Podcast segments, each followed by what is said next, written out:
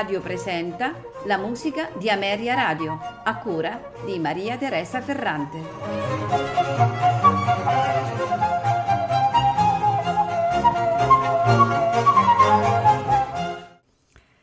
Buonasera e benvenuti alla musica di Ameria Radio.